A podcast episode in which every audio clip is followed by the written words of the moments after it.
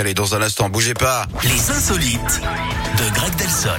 Mais juste avant, bah, c'est un petit peu la journée internationale du grec del Sol, un 1er avril, un blague de mauvais goût. Il est Oh, là. ça va. Non, mais en plus, il, il- non, je dis ça, mais en fait, il me fait rire à tous les coups. Et ça marche. On est là pour les insolites. Vous nous emmenez quelque part dans le monde, mais où ça? On va en Suède, Yannick, Oui, où la carrière oui. d'une magistrate de premier plan hein, a été stoppée net à cause d'un vol à l'étalage. Hein. Cette juge a exercé pendant plus de 20 ans à la Cour suprême où ils ne sont que 16 hein, à siéger. Mais elle va devoir laisser sa place, hein, le célèbre jeu des 16 musicales. En cause, un vulgaire vol à l'étalage. Cette Ouais. dame vénérable âgée de 67 ans aurait en fait été surprise en train de voler un jambon de Noël et des boulettes de viande dans un Oh. magasin.